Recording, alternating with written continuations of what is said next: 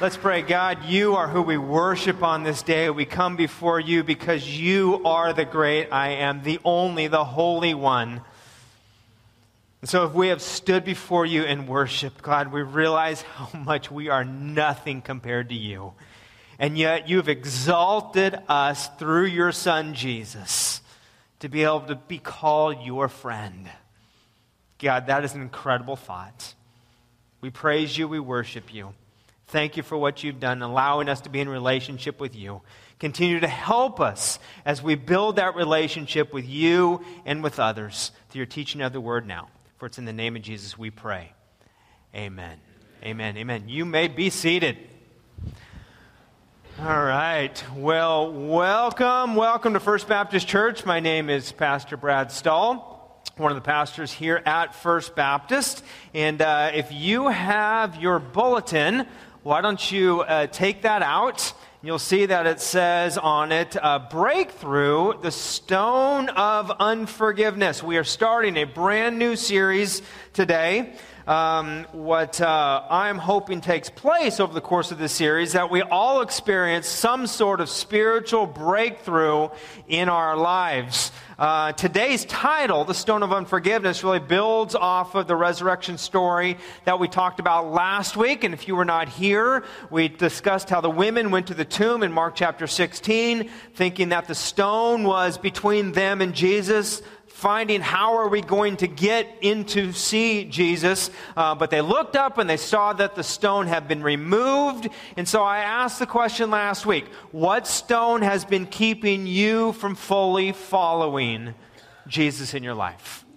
What has maybe gotten in the way? Where do you feel like you cannot go much farther or maybe even develop a relationship at all with God through His Son Jesus? What is keeping you from fully following Jesus for those of us who have given our lives to Christ at some point in some time? And, and today's topic really is all inclusive because, um, as I see it, there are two types of people who are here today. Those of you here who need to forgive people now, in the present, and those of you who will need to forgive people soon. Only two types of us. We're needing to deal with this now, or we will someday soon. and if you're not having to deal with this now, praise God. You're in a great place. That is good to know. That is good to hear. But someday, something will happen to you, and you have a choice. You have a decision to make at that point. Do you forgive and let the hurt and the anger go, or do you hold on and do you build up kind of that hurt and resentment, and in turn, hurt your relationship with that person and hurt yourself? Jesus has some very interesting things to say about this. In fact, it's one of his parables that he taught because it was so important, and he taught it to his disciples when there was a question that was brought up. And so, if you have your Bibles, open them up to the book of Matthew. Matthew chapter 18.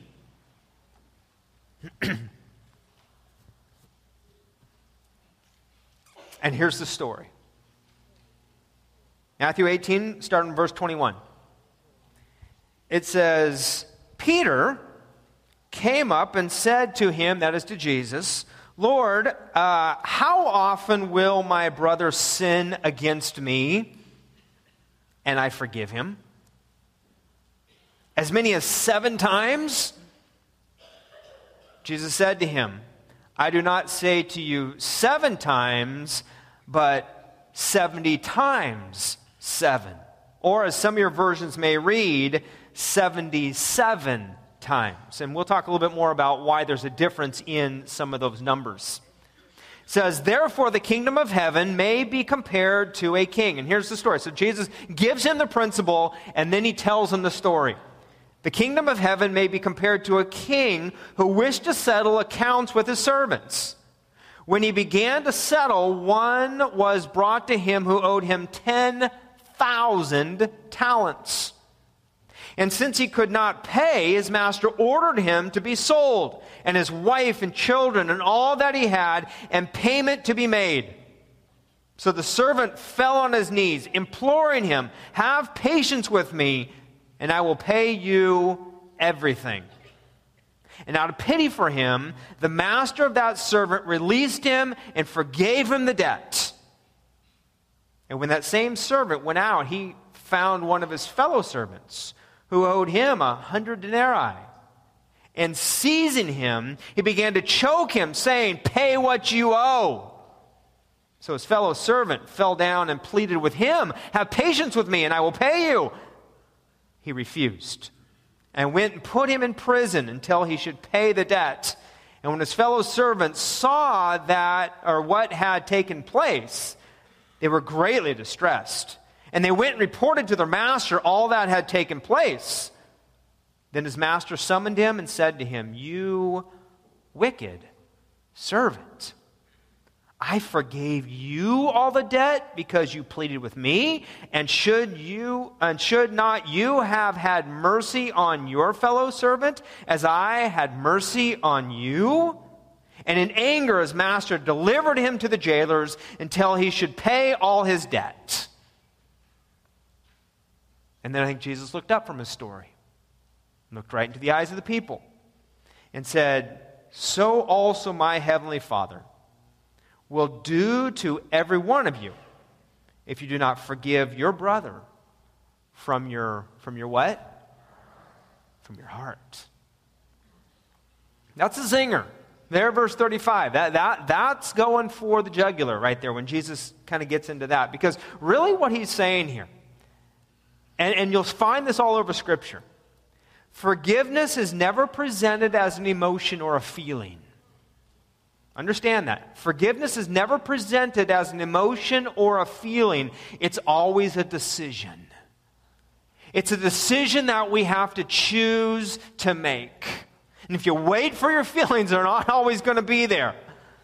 But it's a decision that God asks us to make. And and, and, sometimes we don't realize how it needs to be even a daily decision that we've made. For some of the wrongs that you have gone through and that people have done to you, it's not just a forgive and forget, forgive and forget, forgive and forget. And, and many times it's not even just a one time forgiveness, but it's a daily decision that you are making. I mean, because we all have these, um, shall we just call them irregular people in our lives? Is, is that a nice enough way of saying it? Right? Uh, heavenly sandpaper, right? They're kind of rubbing up against you to kind of, you know, rub off your coarseness. Or, or blessed porcupines, right? They, they, they stick and they prick, you know, they kind of prick us. Anybody know anybody that I'm talking about there? Okay? Is anybody sitting by that person right now? Do not answer that. Don't answer that. You don't have to answer that. Peter, Peter must have had one of those. Peter had one of those in his life because he asked in verse 21 he says it like this He says, uh, Jesus, um, how often will my brother sin against me? Now, we know the answer to that question. Often, right? That's going to happen. But, but that's not where he stopped. He said, How often will he sin against me? And I have to forgive him. Now, this may have been a literal family member because Andrew was a brother of Peter's. We, we know that. And it, it could have been even his literal brother that he's having difficulty with. Do you know that 90% of all resentment occurs in a family? Think about that in your family. That's where um, uh, most psychologists will say 90% of the issues in your life will come from, or the resentment that you have. That, that's where many times it starts right there in the family. And Peter obviously experienced some of this with someone, may not have been his, his biological family, but someone who was close to him. And so he asked it. And he says, uh, How many times?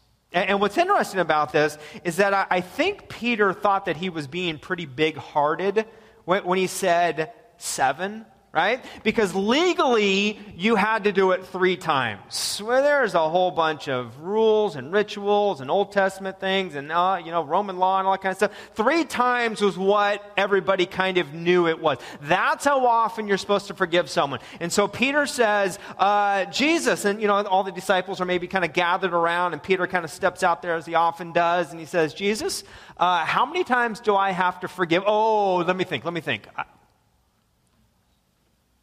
Seven. Seven. How, how about seven? He doubles it and then for good measure throws one more on there. Seven? Is that good enough, Jesus?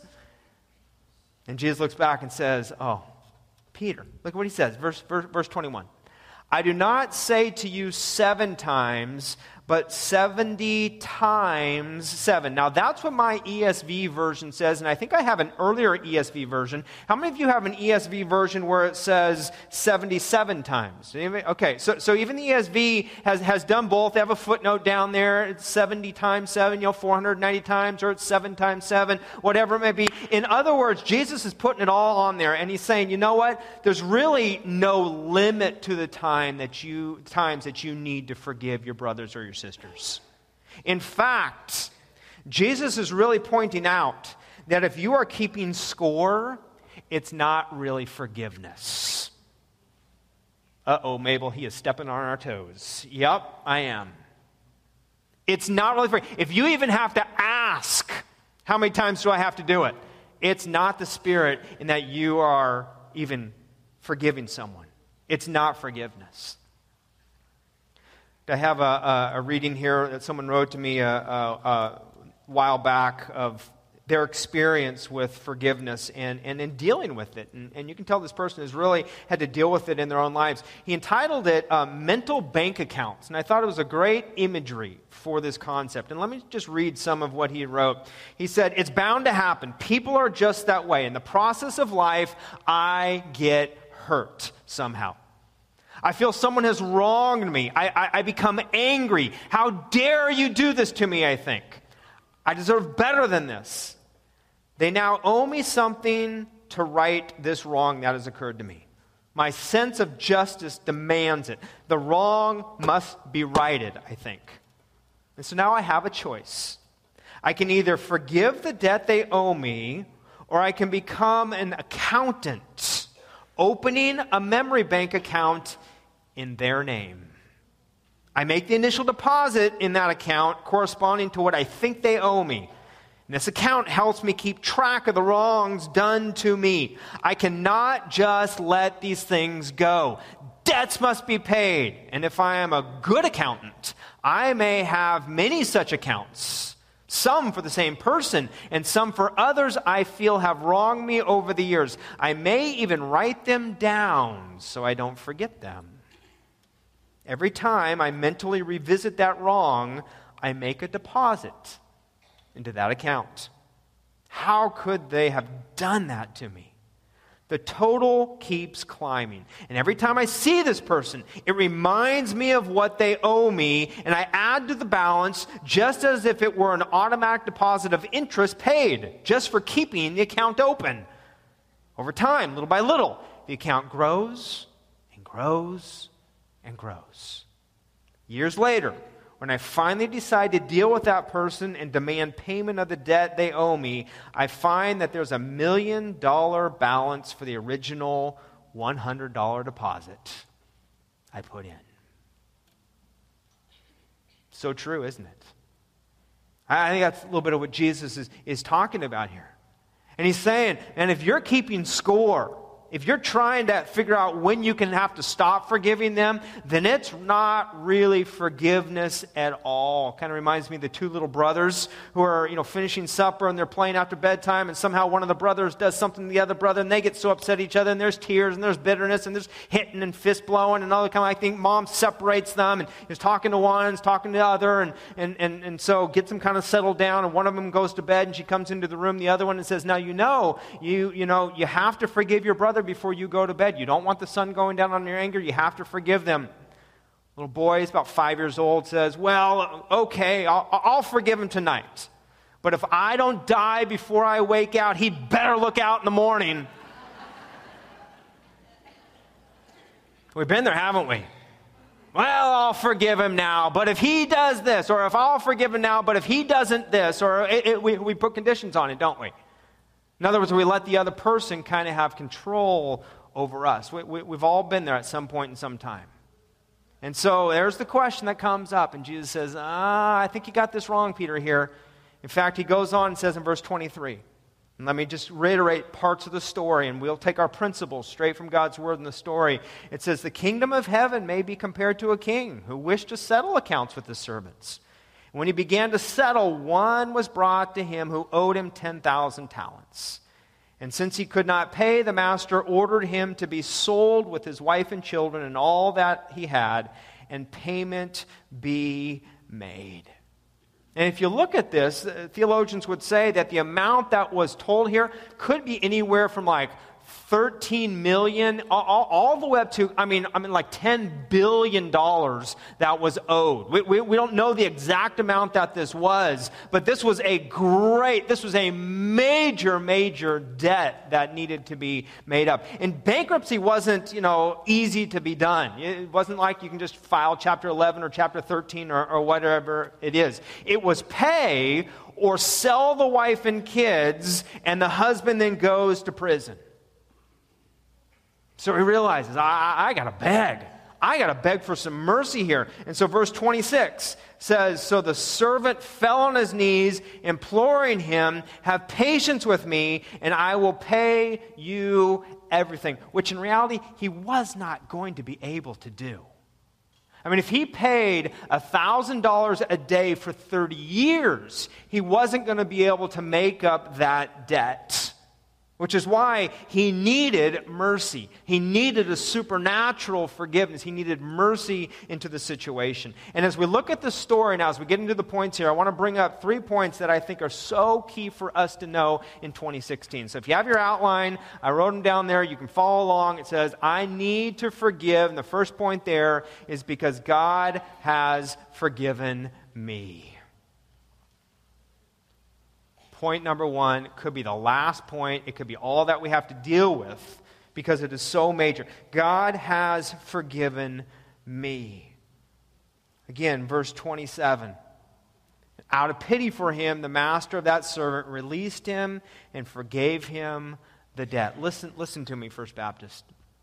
In the venue, here in the sanctuary, wherever you may be hearing this on the internet sometime this week, as a Christian, we are not expected to treat others as we have been treated by others. We're expected to treat others as God has treated us. Let me say that again. We're not expected to treat others as we've been treated by others. We're expected to treat others as God has treated us. Now, I know that is way easier said than done, but that's the principle that we need to operate by. As God has chosen to forgive us, we need to do the same. Because God has said, let's start over. With his son Jesus, whom he gave to us on the cross, offering forgiveness for our sins, he's saying, we can do this. We, we, that is an incredible gift that sometimes we take for granted. You know, uh, we heard testimony there from the Breakfast Club about the food that we have, the blessings that God gives to us in this country. If you wake up in the morning, you have, yes, we take it for granted. I know I take that for granted. We also take that spiritual forgiveness very much for granted every day. And so we need to get back to that and say, God, you have done a miracle in my life through what Jesus means to me just by accepting that.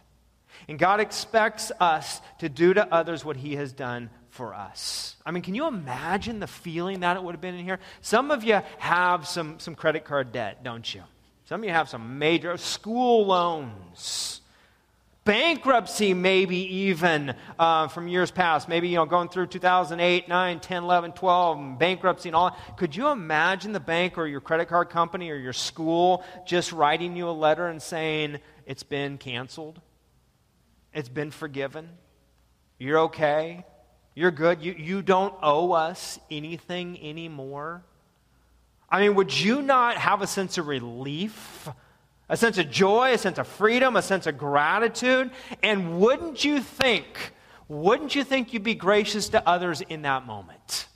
Wouldn't you think that would make you say, wow, I've just been released from $73,000 of you know, credit card or school debt or whatever it is, maybe I would go out and be nice to someone for that. Look what happens though. Verse 28. But when the same servant who was just forgiven this incredible debt went out, he found one of his fellow servants who owed him a hundred denarii, and seizing him, he began to choke him, saying, Pay what you owe. Pay it up, pay it up. You know, you know what? You know how much a 100 denarii was? It's like $17 Some of you drop that at Starbucks in the morning every day. I mean, you go to McDonald's and get three cancer burgers uh, for that kind of a cost, right? I mean, it was nothing. Nothing. And he's been forgiven this huge amount of money. And now, $17, he can't forgive someone else. Uh, why? What, what's Jesus saying here? What's the, what's the part of the story here? What's Jesus getting at? Here's why. He couldn't do it because he was still trying to repay the debt. He didn't feel forgiven himself. And so he goes out and, and, and, he tries to get more money, either because he was greedy or he thought that he still had to pay the debt, but he did not understand grace. And so he goes out and he grabs the man, he begins to demand of him, he begins to choke the man, which legally he was okay to do. By Roman law, you could do that to someone who owed you money. And so, hey, this is just what I do. I'm going to take this into my own hands because he didn't feel grace. Sad thing is, many Christians don't understand grace either. You're trying to follow and keep rules to try to obtain God's approval will always get us to a place of keeping score of being an accountant, of having that memory bank. Okay, I've done this, and so this, and I've done this, I've done this. But wait, this didn't happen. Why didn't this take place? God, you've wronged me for this. I, this didn't take place. Why not? We're keeping track. We don't understand God's grace. We don't understand how God works. This man didn't believe that he was forgiven, and when we don't understand forgiveness, then we have a hard time forgiving other people, don't we?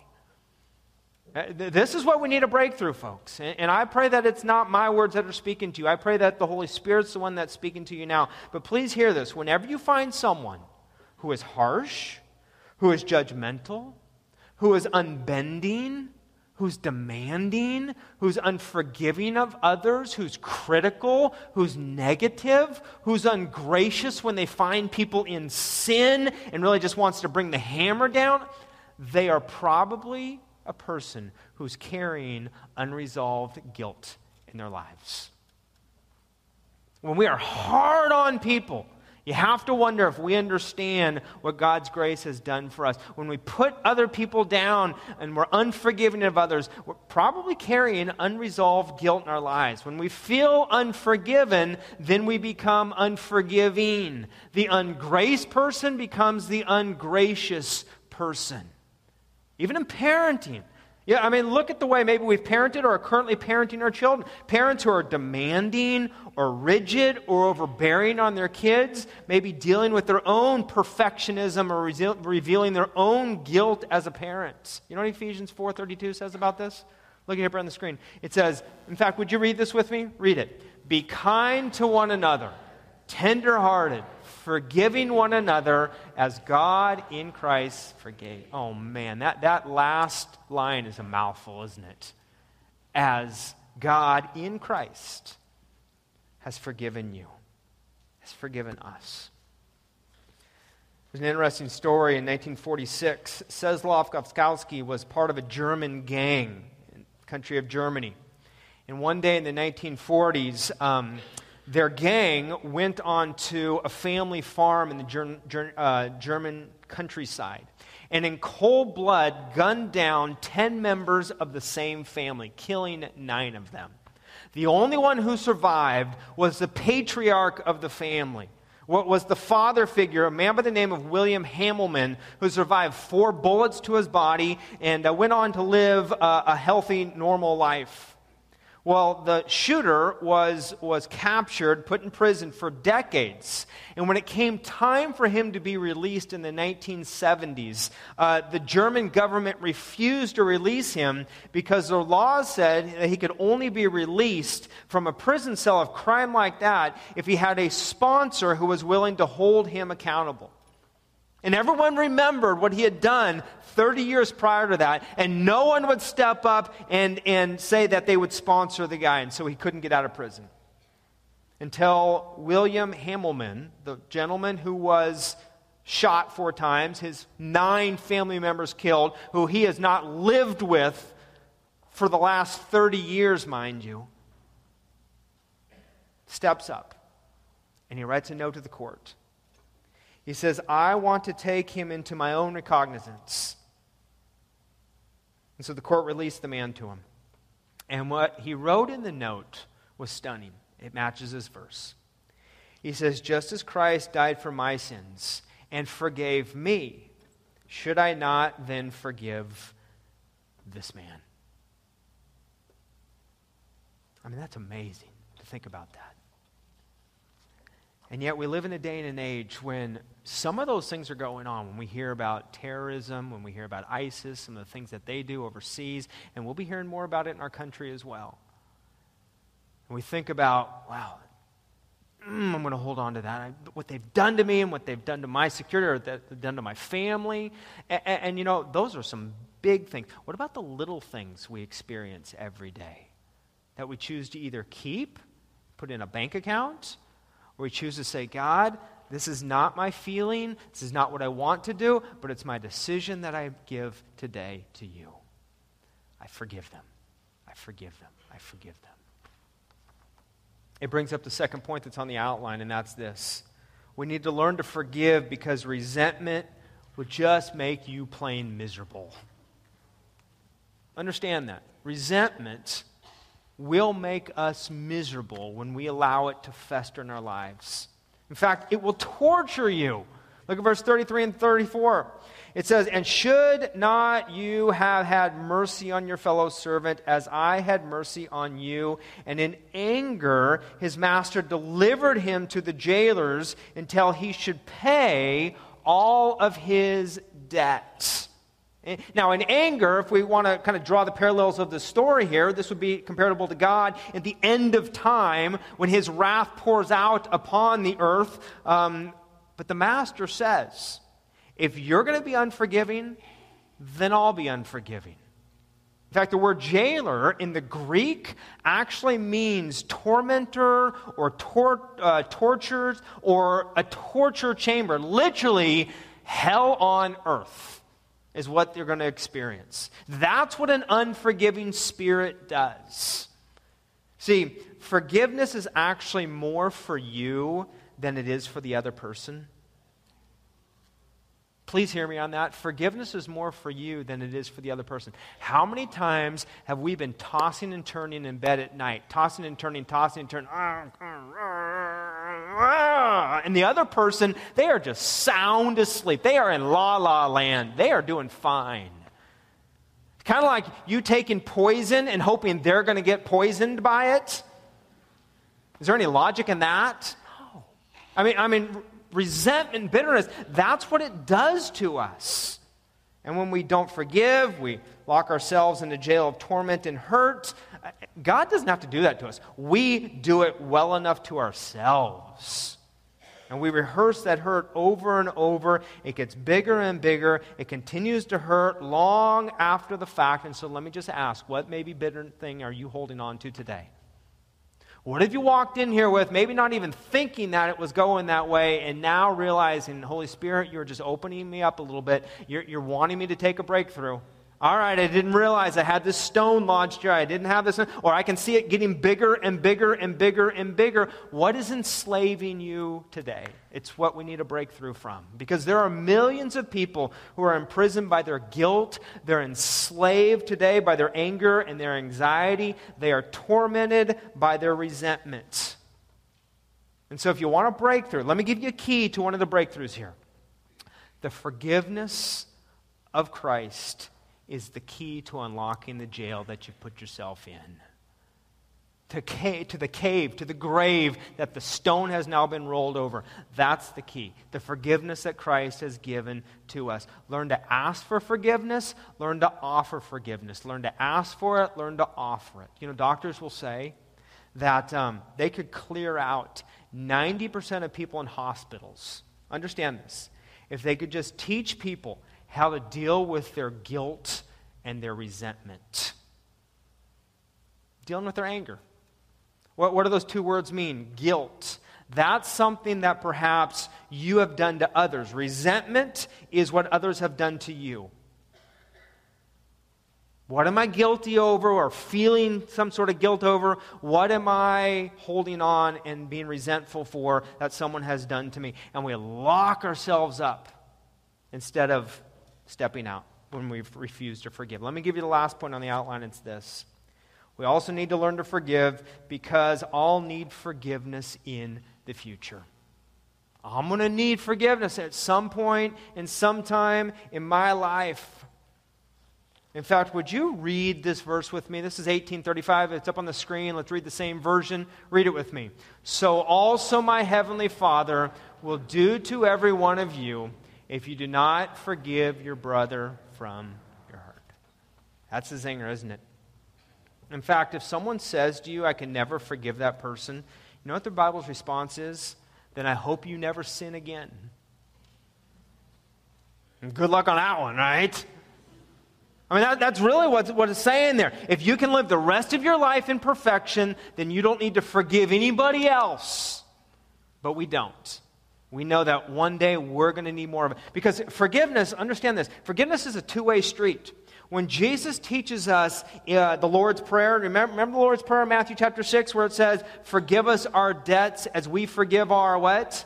our debtors. Okay, there's a two way street there. What it's saying here is God, forgive me as much as I forgive the people around me. Let me say that again. God, you forgive me as much as I forgive the people around me. The Bible teaches that we can only receive what we offer to others. And so let me give you another key, a little breakthrough as well. If you are merciful, you will have mercy shown to you. If you're merciful, you'll have mercy that's shown to you. Needs to be incorporated into just our lifestyle. We accept God's forgiveness and we offer God's forgiveness to others. We accept His forgiveness for us, we offer that to others. We enjoy it and we employ it. We enjoy it and we employ it. Folks, I know this is not easy. I, I know it is harder said than done. I, I know that. And believe me, I am not in any way, shape, or form saying that you need to get walked on. That, that is not what this is implying here. But it is not in captivating yourself. It is not putting yourself in a prison of an unforgiving spirit when somebody wrongs you and you know they're going to do it again and you know they're going to do it again and you know they're going to do it again. Maybe you need a little separation from them if that's the case. But don't put yourself into a prison. You may say, you know, we can't keep doing that forever. Someone, some, someone needs to pay. And you know what? You're right. Someone does need to pay. And that's where God stepped into the story and said, My son will pay for these sins. That's the someone who has paid. Because the Bible says the wages of sin is death, but the gift of God is eternal life in Jesus Christ our Lord. We need to accept that the wages of sin is death. Jesus went to the cross for us. We don't have to go around nailing ourselves to the cross. Jesus did that in your place. He was hung up for your hangups. That's the good news. That's the good news. You don't need to crucify him a second time. He went there once. You don't need to be the one to be the determiner. It's done, it's finished, it's through. You can have now a clear conscience and live with that. God has forgiven us, and He expects us to do the same for others. And, and forgiveness, understand, it only happens when the person who's been wronged makes a conscious decision to say, I will not hold this against the other person. Talk it out, sure, talk it out. But if you can't reach agreement, you, are not saying, okay, I'm going to hold on to this. You're saying, I'm going to release it. I'm not going to retaliate. I'm not going to get even. See, that's what the king does in this story, and that's what the King of Kings does in our story as well, doesn't he? And so let me um, just kind of end by offering you a few tests. Um, let me ask the question first, and then I'll share with you the test. First question is this do you need anybody to forgive? Do you, do you have some? For most of you, when I started talking about this subject, there was a face that popped up in front of you. It could have been someone you've been dealing with for a lifetime. It could have been someone you've been dealing with over the last month but somebody popped up, didn't they? And if it didn't, praise God that you're, you're doing okay right now. You're not having to deal with a lot, and God has spared you from that. But, but a face will someday and sometime. And to get out what that is and who you might need to forgive, let me offer you a couple tests. First of all, the blame test. Are you blaming anybody for your unhappiness? Are you unhappy and you blame, well, it's because they did this to me? Maybe you're not forgiving that person. That'll turn you into a bitter person. That's what the second test I have the, the bitterness test. The bitterness test is Am I keeping score? Am I keeping score over something that someone has done for me? Could be our parents, and your parents may have even passed away decades ago, but we're still keeping that. Maybe it's a brother or sister, maybe it's a friend, maybe it's an ex spouse, maybe it's a boss, whoever it may be. We need to step up today. Today, the breakthrough is to forgive, the breakthrough is to let go, the breakthrough is to quit holding the grudge, is quit being that unpleasable person, because we're going to pass that on if we don't stop it now. So there's a blame test, there's a bitterness test. Let me give you one other test the behavior test. Is there anybody in your life that just annoys you, just kind of turns you the other way, not because of what they do, but because it reminds you of someone else and what, maybe what they did to you? Maybe you're holding on to that from someone from years ago. And you just need to put that out there and say, God, I am, I'm giving this to you today. I, I, I, realize it's been in there. Maybe it's been keeping me from taking a breakthrough, from taking steps with you, and I just need to let it go. Don't let your past relationships destroy your present or your future ones. Because really, as you come to this last part here, there's two things that you can do with a hurt and a pain. You can uh, rehearse it, or you can release it. Rehearse it, or release it. So here's what we're going to do. And, and, in the course of this series, I, am I'm, I'm praying that we get to all take some breakthroughs. You, you, you, can have some time at your own seat with whatever and however God is dealing with you. It, it does not matter to me. We're also going to open up the altar here. Um, in the venue, you're also going to have some altar time as well. Pastor RJ will be talking to you a little bit more about that. But here in the sanctuary, we'll have just, just the steps will be available. And if you, during the worship song here, just want to come and, and, just pray on your own, feel free to do that. Sometimes just that public demonstration or just walking out there just does something in your heart. You can pray on your own. We'll also have some prayer partners down here. And if you'd like to pray with someone, uh, just make eye contact with them. Pastor Derek will be down here, and a few others will be here as well. I'll be right here in the front, too. If you'd like to pray with any of us, we'd be honored to get to do that. I know that in the venue, the same sort of thing happens over there. But if you'd like to come on your own, please feel free to do that as well. You might just want to even come down. And maybe this is your time to just thank the Lord for his forgiveness of you. I know in the 8 o'clock service, we had some ch- times to pray with people. There were tears that people had uh, of, of just years of things bent up, but others was just saying, God, thank you for the place that you brought me to. Whatever the Lord lays upon your heart, now is the time just to make a breakthrough in some way, somehow, of what God wants to do in your heart. So as we sing, as we worship, let's just allow the Spirit to lead and direct. Amen? Amen. Amen. Let's pray. God, I, I thank you for your word, the way it teaches our lives, the way it makes us to be the people that we're not. And that is being more like your son, Jesus. God, every day we need your wisdom, we need your counsel. We need your reminders. And so I thank you for your spirit speaking to us even now.